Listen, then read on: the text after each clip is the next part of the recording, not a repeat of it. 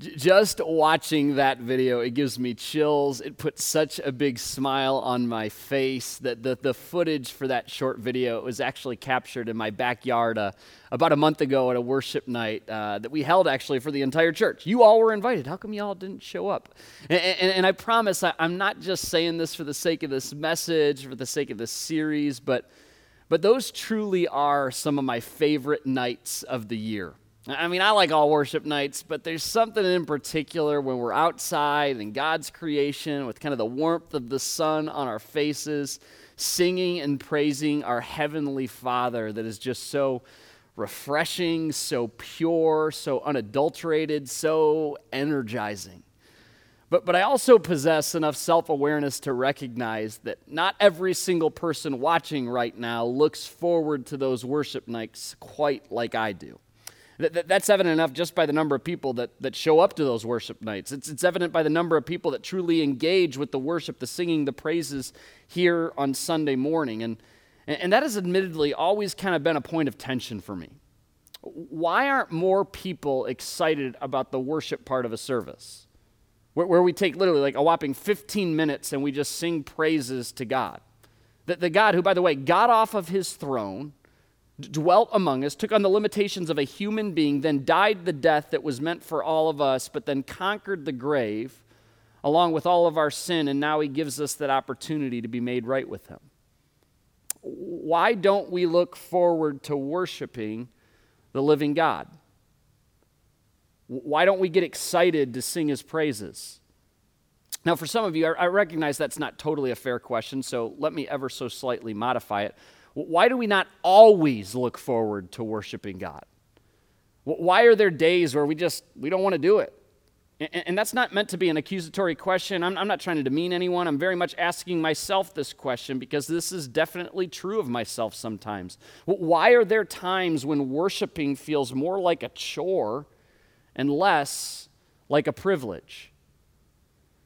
And as I've personally wrestled with that question and as I've had this conversation, admittedly, many, many, many times in my head regarding Grumlaw as a whole, it, it seems like, at least in some ways, God has been very much pointing the finger back at me.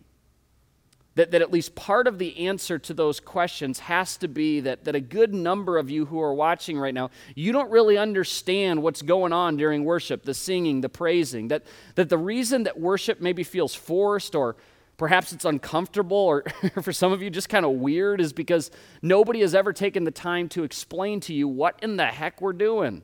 That, that, that all of a sudden a guy with the guitars on a stage re- singing real passionately, I mean, he's got his eyes closed, arms raised, and you're thinking to yourself, what is happening right now? I mean, two minutes ago, there was just this guy kind of on a stage having a conversation with me, and now we're jamming out real hard. I mean, we went zero to a 100 real quick.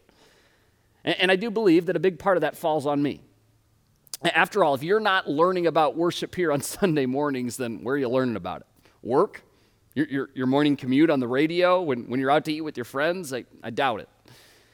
And, another thing that, that I absolutely love about Grumlaw is that every single week, new people come walking through our doors. And in particular, people who are brand new to this whole church experience. I mean, you can legitimately count on one hand the number of times that you have stepped foot in a church, and we are so glad you're here. But because you're new to this whole church thing, there might be a lot of stuff around here that you don't particularly understand. And so we've intentionally carved out a couple of weeks to just explain what is going on in worship, why it is so important, why it will always be a part of these services, and in fact, a part of who we are as a church.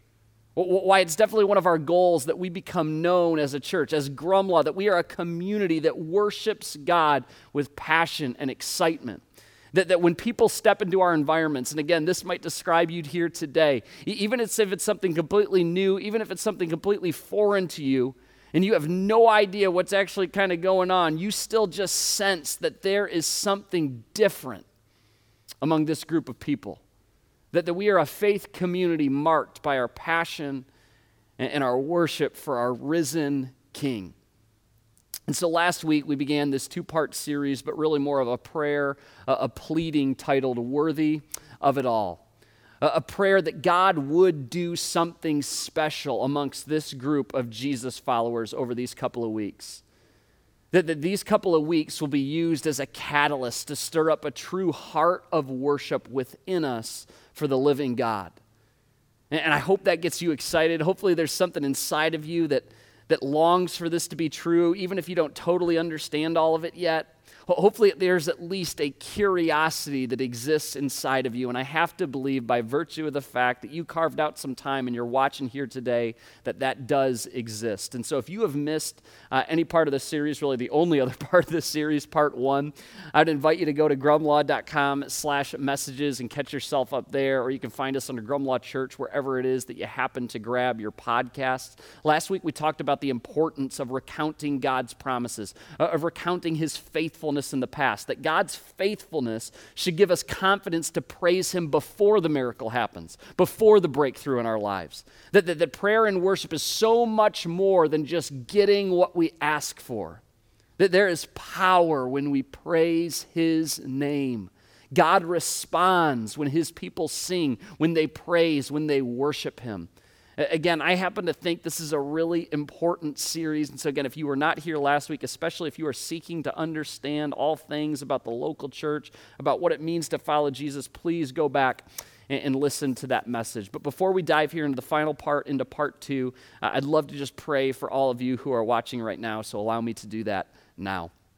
God, I do thank you uh, for every single person that, that happens to be sitting maybe in their living room, on a back patio, in, in their bedroom, wherever they are joining us from, I, I thank you uh, that for whatever reason you have done something in their lives that have led them to this particular moment. Uh, but I pray that this would not just be a, a, a couple of minutes this morning where we're just listening and taking in, but again, that, that this body of Jesus followers would be marked by our doing, that whatever it is, Holy Spirit, that you are trying to pry on, that you are trying to kind of poke at this morning, what, whatever it is that you are trying to sharpen, transform, uh, we would lean into that and not away from that this morning. That we would really be open to whatever it is you're trying to say to us because we believe that you are a God who is for us, not against us, that you are a God who, who is trying to create us to be more and more like you every single day. It's in your name we pray. Amen. So, today, as we head here into part two, I, I kind of have a bit of a random question for all of us that I actually guarantee all of you, Christian, non Christian, first time to church, thousandth time in a church, at some point, uh, you have mulled this question over in your head. What do you think heaven is going to be like? Seriously, what, what do you think heaven's going to be like? I remember as a kid thinking that water parks and pizza were going to be heavily involved. Now, I have people ask me questions like this actually on a pretty regular basis, probably has something to do with the fact that I'm a pastor. All the time, actually, uh, people ask me, Is my dog going to be in heaven? I'm like, I don't know, maybe. They're like, Is my cat going to be in heaven? I'm like, oh, Lord, I hope not. Uh, that definitely would not be heaven for me. That would be someplace south, like really south. I, have certainly daydreamed about whether or not I'll be able to do things like snow ski in heaven, whether, whether I'll be able to hunt or not, how much time I'm going to be spending with my kids, all stuff that, as you probably daydreamed about this, has probably gone through your head as well. Now, now I happen to think, though, that this question is so much more important than perhaps you have ever considered. Because how you view heaven and what you suppose about what will and won't be there, it gives us a glimpse, and perhaps a bigger glimpse than you ever considered, of how you view God, of how you perceive God, of what you think God is like. Now, in Scripture, in this book that we call the Bible, uh, it does give us a glimpse into heaven. It tells us a little bit about heaven. There's some breadcrumbs there for us. I mean, it is far from a complete picture, but we are told some stuff that, that definitely won't be there things like pain and suffering and sickness, and, and also some stuff that definitely will be there.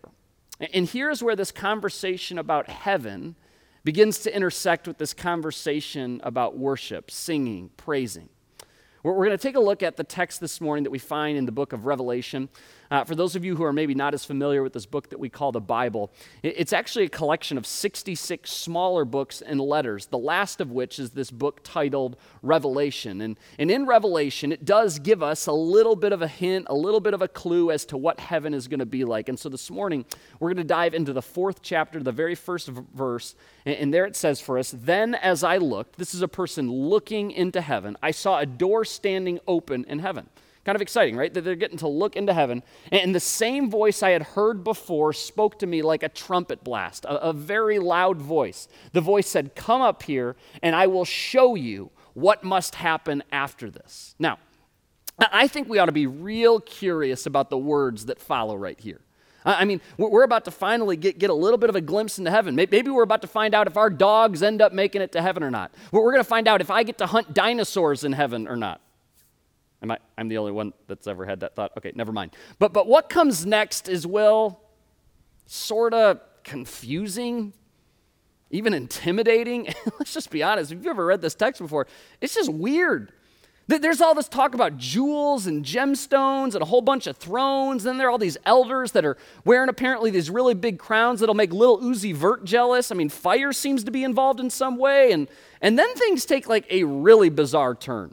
There, there's this whole description of these beings that are covered in, in eyeballs. Seriously, like, like eyes all over from head to toe, and they have these big old wings. One has a lion head, another has an ox head, one has an eagle head. Like, seriously, I'm not making any of this stuff up. And then we kind of exit this description of these beings, and we're given this little nugget, this little clue. And keep in mind, we're being given at least a partial picture of what is going on in heaven on what heaven is going to be like.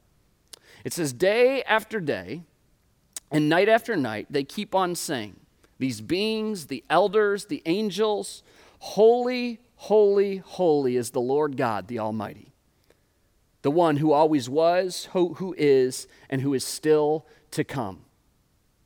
Holy, holy, holy is the Lord, the God Almighty, day after day and night after night.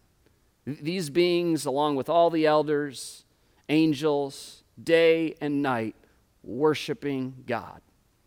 Worshiping, by the way, the, the same God that we gather together to worship here on Sunday mornings.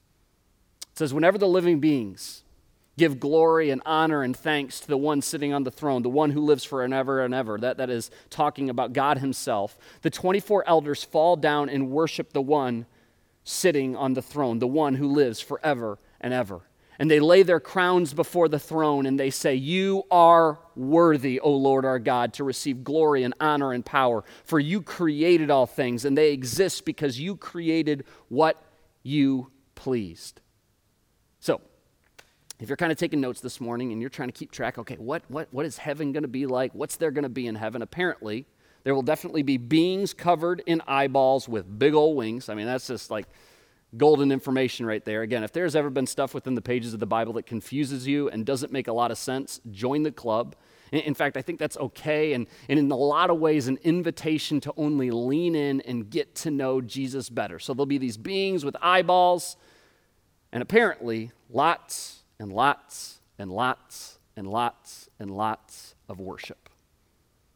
Admittedly, the descriptions and the clues into heaven, they're, they're somewhat lacking, but one of the few common threads is there's going to be a whole lot of worship, a, a whole lot of praise involved. And, and, for some of you who are watching today, and, and I'll admit for even me at times, just like a worship night might not necessarily move the needle for you, the, the idea of spending eternity worshiping God doesn't get you particularly excited. Or, or in some ways, as I'm sharing this this morning, it, it might even be disappointing. And, and if that would describe you, let me propose that there's probably something about God that you don't understand. And more importantly, there, there's likely something missing. You're missing out on intimacy with your heavenly Father. In, in, so many ways, what I'm about to say is going to be the least profound thought that I will ever share, but in some ways, maybe the most profound truth I will ever share. That the more you connect with God, the more intimacy you will experience. That the more you carve out time to just share honest thoughts with Him and pray with Him, that the more time that you give to Him, the, the, the more that you serve Him, the more that you dive into and read His Word, the more time you spend just pouring out your praise and worshiping Him, the more intimacy you will experience. And consequently, the more intimacy you experience, the more you will only want to worship Him. The closer you feel to Him, that the more that worship will just become this natural outpouring of gratitude. I'll say it again if worship is typically something that you dread, If the singing part of the service is typically something that you wish that there was less of, if, if worship nights sound altogether unappealing, I mean, you have never even considered showing up to one, I can promise you that you are missing out on that intimacy with your heavenly Father. And there's no cheat code for experiencing this, there's no magic formula. A relationship with God is built the exact same way that it is built with anyone else. Intimacy with God, closeness to God, is experienced the same way it is found with anyone else time. Time. Time spent with Him. Regular, ongoing conversation with Him. Prayer, worship, singing, praising, spending time in His Word. Time spent with my Heavenly Father. And, not only when I feel like it, because yes, even as your pastor, there are times when I do not feel like praying. There are times when I don't feel like singing, I don't feel like praising, I don't feel like worshiping. There are times when I, I, I get out of bed in the morning and, and I don't feel like cracking open and reading His Word. But, but, but, church, please don't miss this. If you hear me say nothing else this morning, please bring this in. It is a seminal moment in any of our lives when, as you are exploring God, as you are moving into actual relationship with Jesus, you push past what you want, what sounds good to you, what you feel like. Church, that is newborn. That is infant faith. And please hear me loud and clear. It is okay to start off there, but please, please do not stay there. And, come on, I know I'm speaking to some of you this morning. For some of you, you have been parked right there for way too long. And it's time for you to make the shift. It's time for you to make the decision. It is very much a decision. It is time for you to make the choice to trust. You, you trust, you trust God because all throughout history, he has proven himself to be trustworthy. You recount his promises. You recount his faithfulness. You trust that God loves you so much that he sent his one and his only son to die for you. You trust that there is nothing that he values more, nothing that he cares more about, nothing that he loves more than you. That, that he would have died for you if it was just you. And because you trust all of that, it moves you to spending time with him to praying, sharing honest thoughts with Him, to reading His Word and allowing that Word to dissect you, allowing it to expose you, allowing it to sharpen you. you. You sit in quietness and you give Him the actual space to speak. You begin actually worshiping Him, praising His holy name, even and perhaps especially when you don't feel like it. Church, the people that you respect most from a spiritual standpoint in your life, the, the, the, people around you that are closest to God, they didn't get there because they have some secret sauce, because they have stumbled into some secret formula that you have yet to find. It's because they just spend a whole lot of time with the living God. And, and yes, even that person that you have circulating around in your mind right now, even that person doesn't always want to spend time with God. But because they trust God, they push past all of that and they do it anyway. Like we talked about last week, they worship God because of who He is. Their worship is not based on their circumstances. No, their worship is based on the living God. Church, time and time and time again, I have seen this play out in the lives of so many other people. I have seen this play out in my own life. At a certain point, and for me, it was when I was in college, I had to ask myself, do I really trust? Do I really believe that God is, that Jesus is who he claimed to be? And I said, yes. I said, okay, it's time for me to get out of the newborn, the infant faith, and to truly trust him. It's time for me to move past what's best for me, what I feel like doing, and going, nah, that, that, that's all circumstances. Circumstances change, but my God has not. It's time for me to actually make it a priority to spend daily time with Jesus. It is time for me during these services, when I'm driving alone in my car, to actually cry out and worship Him even when I don't feel like it. The more you connect with God, the more intimacy you will experience. And the more intimacy you experience, the more you will only want to worship Him. No cheat code, no spiritual hack, just a whole bunch of time spent with my Heavenly Father. A, whole lot of time where, admittedly, initially, I didn't really want to talk to Him. I didn't really feel like worshiping Him. But I got over myself and I did it anyway. And wouldn't you know it, the more I and so many others have practiced this, the more natural it starts to feel. The more I push past those feelings of insecurity, the I don't really feel like it, no, what, what's that person going to think? The, the less frequently those types of thoughts even pop into my head. As I grow closer and closer to Jesus, I only want to worship him more and more. We don't have a complete picture of what heaven's going to be like, but this much we know. There's going to be a whole lot of singing, a whole lot of praising, a whole lot of worshiping our Heavenly Father. Why don't we look forward to worshiping the living God? If that would describe you, it, it, probably has a lot to do with the fact that you don't know Him particularly well. You're not connecting with Him. But, but here's the good news the God of the universe desperately wants to be close to you. So much so that he got off of his throne in heaven and he came down to earth for you. He paid the penalty for your sin, my sin, and three days later he rose from the grave so that we could have that opportunity to mend that relationship that we screwed up. And even right now, in this present moment, come on, God is pursuing you. Yes, you who are watching right now. It is not too late. You can begin to form that connection. You can begin to experience that intimacy starting today, starting now. I believe one of the greatest promises that God ever offers us is found in the book of James. James, for those of you who don't know, was actually the brother of Jesus. And, and he put his faith in his brother. I mean, think what it would take to convince you, for your older brother to convince you that he was the Son of God. Imagine what he saw, imagine what he observed. But, but here in his letter, he offers us, I think, one of the greatest promises God ever offers us. He says, Come close to God, and God will come close to you. As you draw closer to God, He will move closer to you. That, that is a promise from the Almighty, the living God. And so this morning, will you accept this invitation from your heavenly Father? Will you draw close to Him? Will you join in on the song of heaven?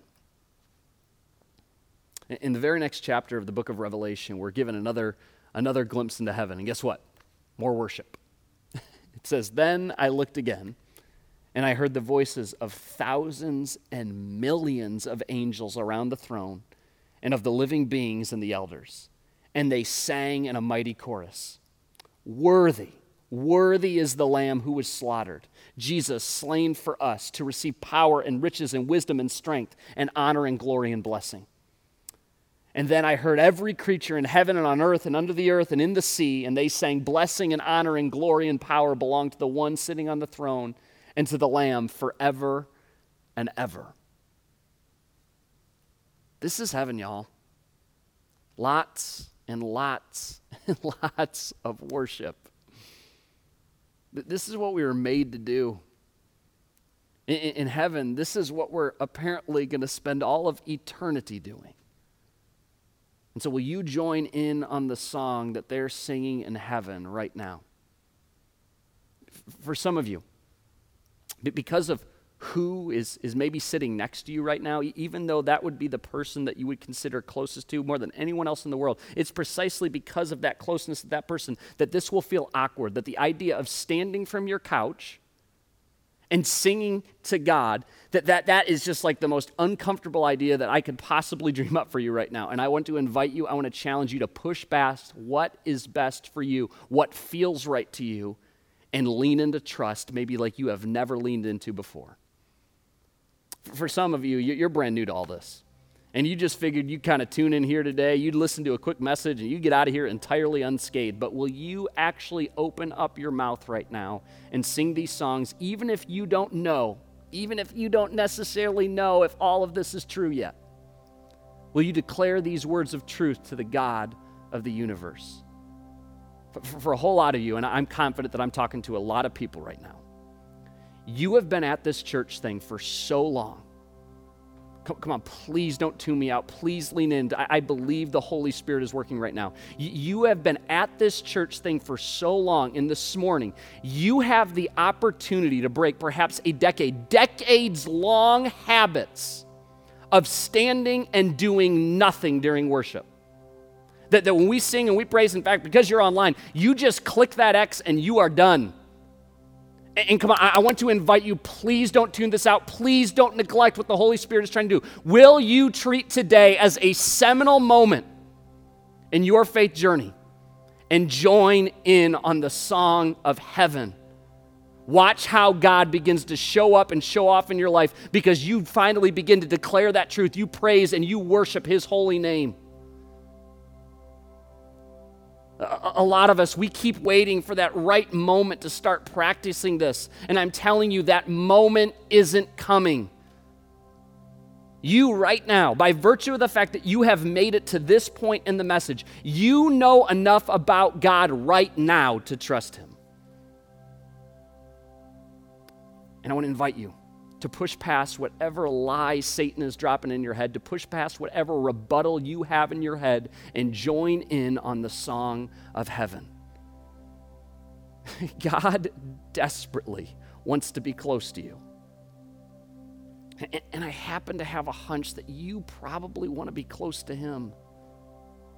Church, this is one of the primary ways that we find intimacy with the living God. Let us worship him. After all, this is what we were made to do. So, will you right now stand and sing to the living God?